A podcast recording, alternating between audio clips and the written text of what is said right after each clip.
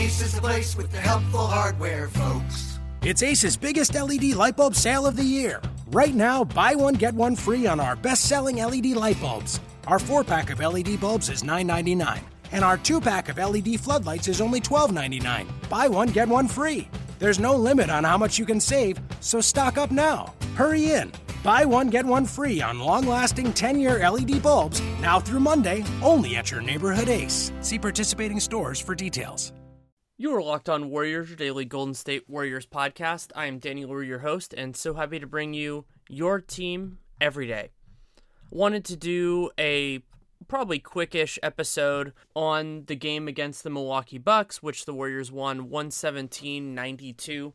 I definitely see some justified reasons for optimism in this game, but I do want to temper it a little bit. The Bucks have been a very good team, especially recently. They did beat the Clippers a little less than a week ago, but they were on a back-to-back and it was again in a close game against the Lakers. So that is a little bit of a a little background for this, but it was amazing how this game turned because for the first 7 minutes, Milwaukee had complete control. They were up 25 to 11. They were getting the shots they wanted on the interior, and when they didn't make those shots, they got the offensive rebound and took another one. They only missed three shots in that first seven minutes, and they got two of the offensive rebounds off the three shots. The Warriors had one. So there are a lot of different things that you can look at for that. I don't think it was primarily like an effort issue or anything like Milwaukee's just a really athletic team.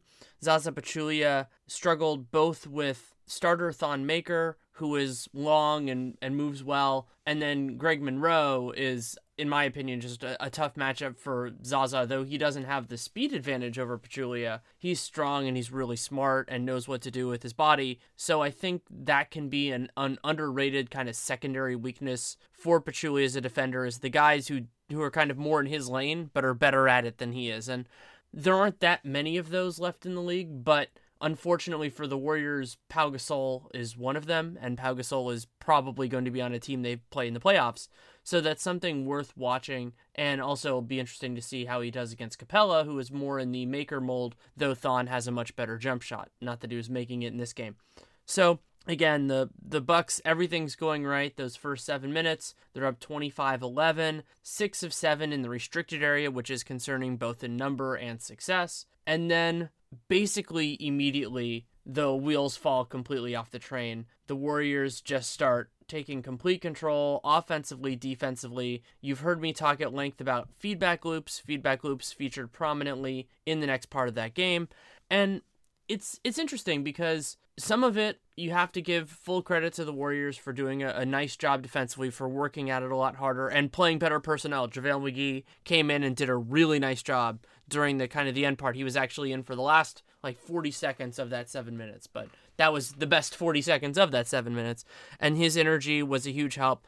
But there's another part of it. So in the stats, if you look just at the time from that mark from from five minutes remaining in the first quarter to the end of the at to the end of the first half, which is really when the game had already at that point gotten really out of hand. Milwaukee still grabbed seven offensive rebounds, which is a lot. They shot three of eleven in the restricted area, so some of that was just them what I called what I call Jonasing, referring to Jonas Valanciunas, which is getting their own misses and just cycling through in that way. So they weren't getting as many fruitful possessions, but also the Warriors were just doing a much better job. And the reason I talk about feedback loops is that generally playing good defense helps fuel good offense, and that's really what happened during that stretch for the Warriors, it goes both directions. I mean, getting more scores also means it's easier to get stopped. So, in that last five minutes plus the 12, so the last 17 minutes of the first half, the Warriors outscored the Bucks 52 to 19, 21 of 27 from the field, 7 of 11 from 3, including 4 of 6 from Stephen Curry. They also got to the line 5 times, which was more than the Bucks, still not a lot, but more. And they weren't doing it as much through turnovers as you'd think. They they did get they did draw six, but that was actually even and they got a few more points off turnovers, but a lot of it was just getting stops, getting rebounds and pushing forward with while it wasn't the best example of defense, an example of it being Matt Barnes throwing that home run pass or sorry, touchdown pass to Draymond Green where who had never gotten back on defense and just got got that dunk and there were a lot of good plays overall. I thought that McGee really was energized in his time on the floor, especially in that first half. Curry looked the best he, that he has looked for a while now. I mean, I think you're going back to the right around the All Star break when he had those two nice games, particularly against the Clippers. But you could make an argument that it was even long before that, when he maybe went that early stretch in January. And you want to go in two directions on that. And this is something I always do with Curry as somebody who's covered him for such a long time. You look not only at the stats, and the stats are certainly there, but you look at the eye test and Curry looked more confident in the way that he was moving. He looked more confident not only in the look of his shot, but where he was shooting from. I mean, that I think the number I saw was 32 foot pull up that he had. If you haven't seen the video, it'll be in my piece for The Athletic. It's completely ridiculous. That was a play that he hasn't even really thought of making too often. And I don't know if it was the sight of Matthew Dellavedova that helped get him going. Dellavedova, of course, being Curry's nemesis for like a game and a half of the 2015 finals, but he had a, a, great performance. And while, you know, working through everything with Curry, including the slump piece that I did, one of the big takeaways from that, from that research, but also just watching the Warriors is that a lot of what was ailing him was not the quality of the looks. And a lot of times when you think about a player who's struggling, it can really be that as the driver, that they're getting worse shots and when they get worse shots, maybe it's a better contest, maybe their feet aren't set, then they're not turning, they're not getting it. And with Curry, that wasn't true. I think the number I saw was that 19%, he was making 19% of his open threes for some duration of time. While it's entirely possible that he won't ever go back to the otherworldly level that he was at, particularly last year, but maybe both MVP years for a sustained period, 19% was always unsustainable, and this game went a long way towards getting him balanced on that ledger overall for the season. And with Curry, you know, you just kind of assume that these things are going to get back to form. Not that he's always going to be, as I said, at that level, but his final line, especially considering he didn't play in the fourth quarter, is significant. 28 points, 9 to 13 from the field, 6 of 8 from 3, and one of his misses was surprising. It was a, a layup, uh, actually blew a Draymond Green highlight. Green had a beautiful assist almost assist to him. Curry just blew the layup. And he was also 4 of 4 from the line. The Warriors got to the line more than the Bucks did, which is surprising considering how much they lived on the interior early. But the Warriors weren't always close enough to foul. And Klay Thompson had a good offensive game. He didn't have the biggest defensive performance here, but he didn't really need to. The Bucks are kind of in a weird place with their perimeter rotation because Jabari Parker is out and he's their nominal and actual starting power forward. So they've actually been playing Giannis Antetokounmpo more at the four as opposed to his more natural position of small forward that can work in various ways. But so that meant that they were putting different players on Khris Middleton. Klay was bouncing around in terms of responsibilities. I thought he did a pretty solid job.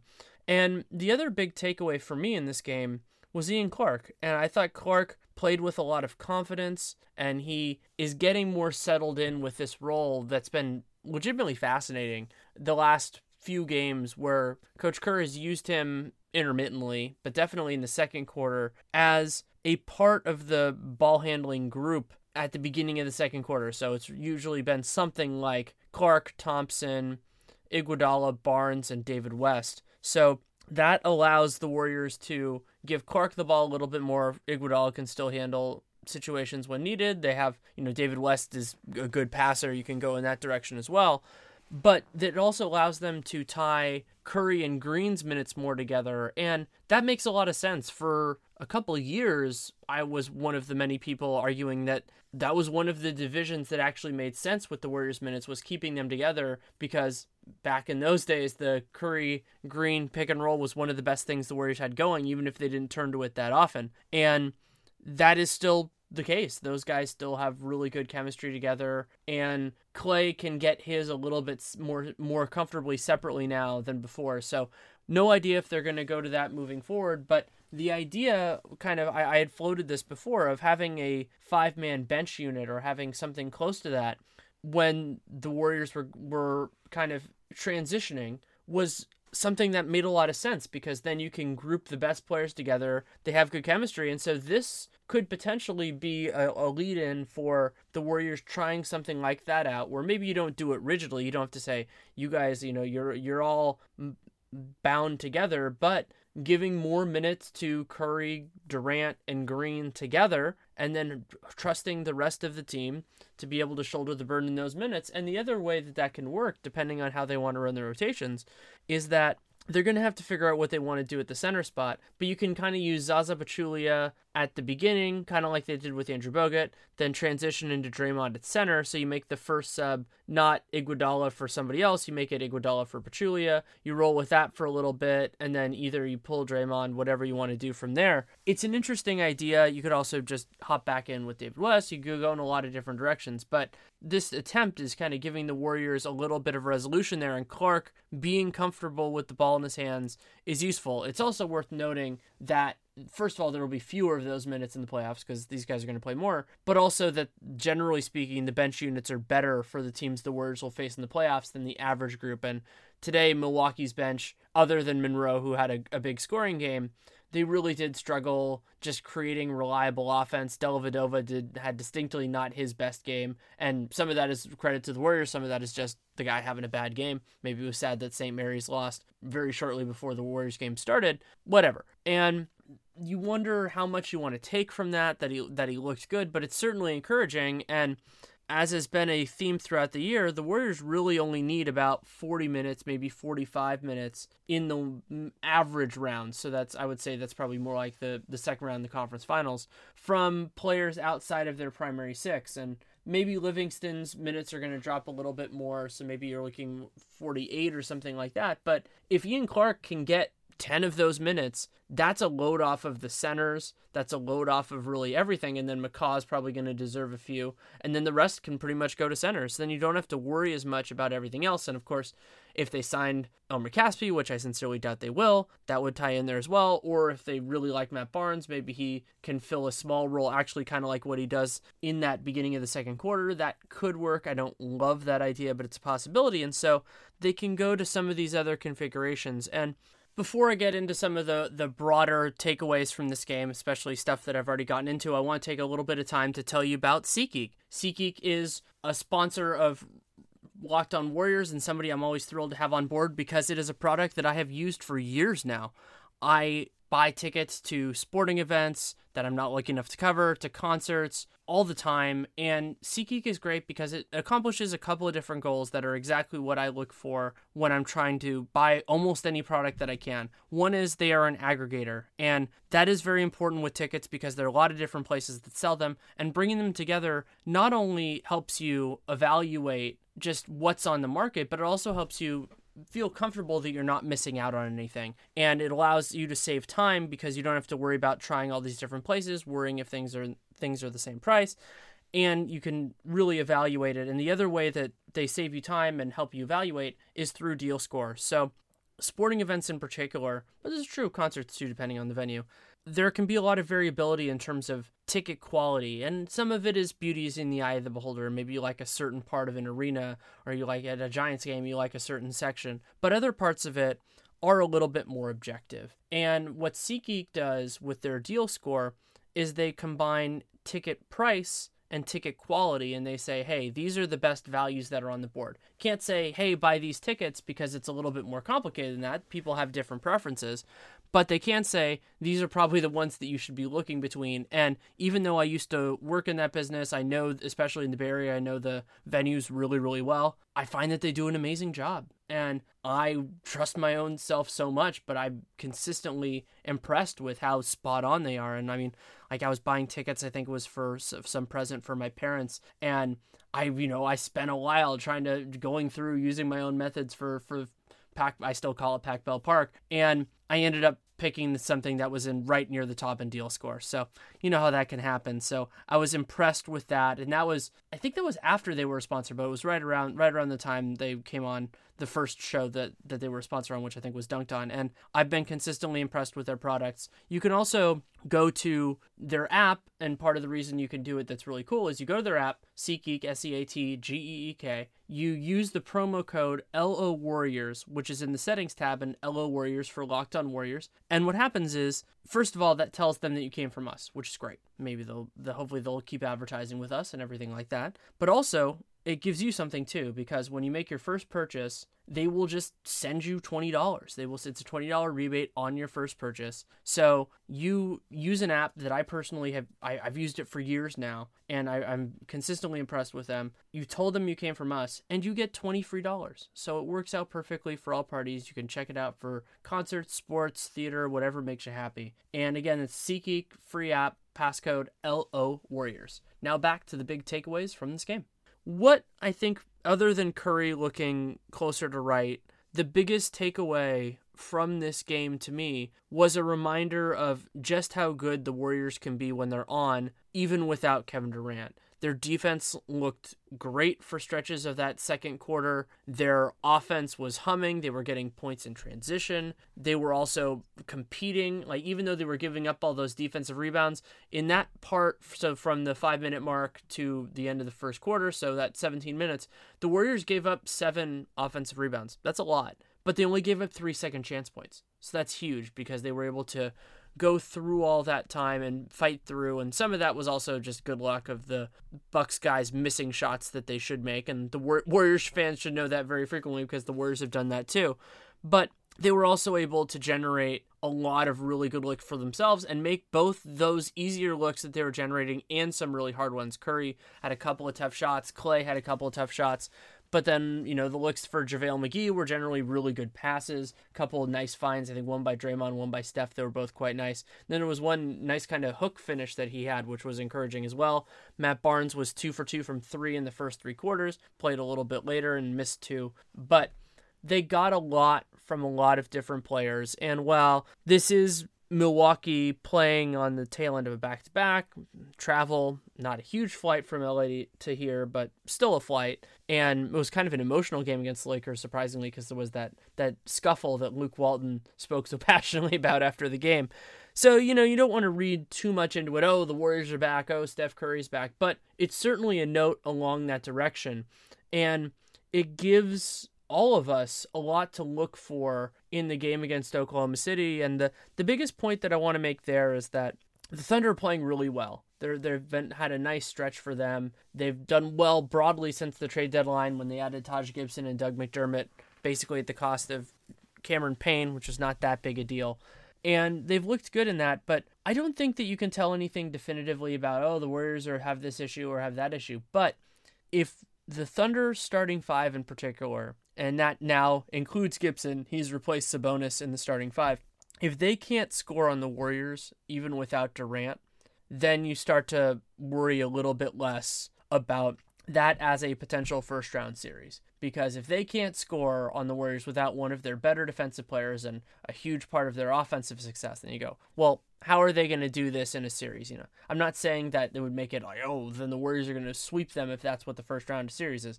Nothing crazy like that. But if they can't score, and I have a, a feeling that they might struggle in that way, maybe not compared to when they got run off the floor the first couple times these teams played, but just generally speaking, that well, if that's, you know, closer to their high water mark considering the health disparity between these two teams, maybe that's a bigger issue. So I'm going to be looking for that in the game on Monday night, and it's going to be just a, a, fascinating experience to see how that works. Looks like Kevin Durant's going to be in the building. He's traveling with the team while he recovers, which is interesting.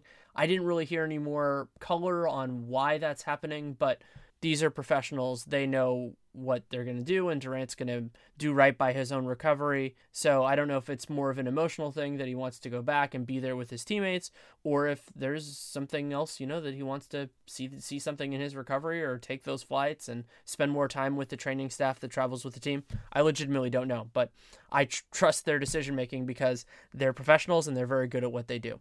So a couple of games, yeah, there's that one, and then of course the next day they play in the back to back against Dallas, still in that confusing place for them where they have an outside, outside, outside shot of getting the eight seed Pro- probably not, but I would expect that they'll still play all their best guys and they'll be gunning for the Warriors in that one. And it will be Curry versus Curry. I don't know if Seth's going to start. We'll have to see, but that'll be worth watching as well. And then the one other piece that I wanted to note uh, I'm guessing a lot of people who listen to this podcast already know this, so I'll keep it brief. But the Spurs also had a surprising loss today to the Memphis Grizzlies. And the Grizzlies, from what I could tell, played a really good game, which is not surprising. They've been they've been coming on strong recently, but the big thing that that does is that it gives the Warriors a little bit of a margin in terms of home court. So right now, the Warriors are two games ahead of the Spurs in the loss column.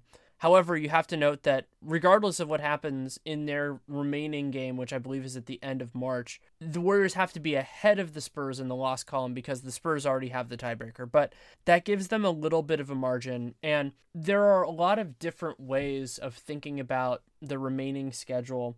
Warriors are they're at 69 games now, so that means they have 13 left. And I don't know, other than maybe a few games against teams that are absolutely tanking, that the Warriors have too many just automatic wins. I mean, we saw what almost happened against the Sixers, but I'm going to be fascinated to see, especially in this limited state, whether that logic holds or whether they really do get up for the bigger games against the bigger opponents. I actually think that might be part of the reason why Durant is going, not necessarily in his logic, but the idea of wanting to be there to support the team. And a storyline from this season that has been underappreciated and was also true last year was just that they were whooping everybody anyway is that the Warriors really get up for the games that are that they care about. And yes, they've lost a few of those games, including losing to Cleveland on Christmas. But if you remember, they were doing really well. They had control of that game early and just kind of collapsed late. They've had a few of those games this year when the first time they played the Clippers, they were really amped up. First time they played the Thunder, first time they played the Thunder in Oklahoma City. So obviously the Warriors are a very different team without Kevin Durant. But I want to see if that general sentiment, if that general path holds true. And this OKC game might be a test of that. It might not. We might have to wait until Memphis a week from Sunday. So so a week from today, as most of you are listening to this, and then the big Rockets, Spurs, Rockets trio. So that's the first two are on the road, and the last one's at Oracle. That could be the test of it as well.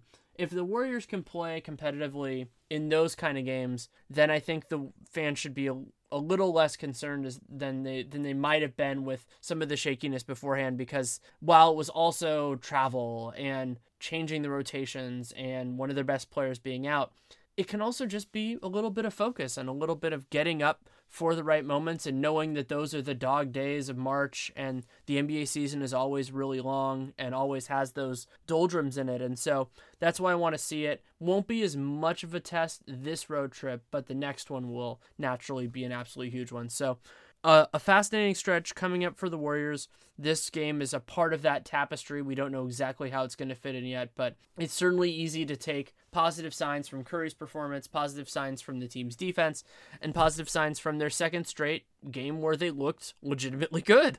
You know, they, they had that nice stretch at the end of the game against the Sixers. So if you want to add that in as well, then other than that first seven minutes, they broadly played eight solid quarters of basketball, and they even were only two points down at the end of that first quarter today against the Bucks. So if you wanted to say it's nine quarters, I wouldn't have real opposition to that. So certainly step in the process. We'll see where it goes from here. If you have any feedback on the show, good, bad, or indifferent, Danny Leroux NBA at gmail.com, or you can reach out to me on Twitter at Danny Leroux And if you want to support the show, you can leave a rating, leave a review, and you can also subscribe, download every episode, and then it's always a great thing. Also, you can support the show by checking out SeatGeek. You download the free SeatGeek app. That's S E A T G E E K. Then you go to the settings tab, enter the promo code LO Warriors for Locked On Warriors, and you can get $20 as a rebate on your first purchase. So, whatever you buy concert tickets, sports tickets, theater tickets the first thing you do, if you have entered the promo code, you buy buy it normally, and then just they just send you twenty dollars. It's pretty awesome. So you can do that as well. Tells them you came from us, and you can check out product I personally use all the time. So hope you check that out as well. And I'm not completely sure that I'm going to do a Sunday a Sunday night Monday morning episode. This might stand for that. I'm legitimately unsure. And then with back to back games Monday Tuesday, I'm probably leaning that direction. But if something comes up, obviously I will tackle that as well. And otherwise, you know, you can if if I have something, you can subscribe, check it out. If not, then you be ready for Monday night's game. So a lot to look forward to. And thank you so much for listening. Take care and make it a great day.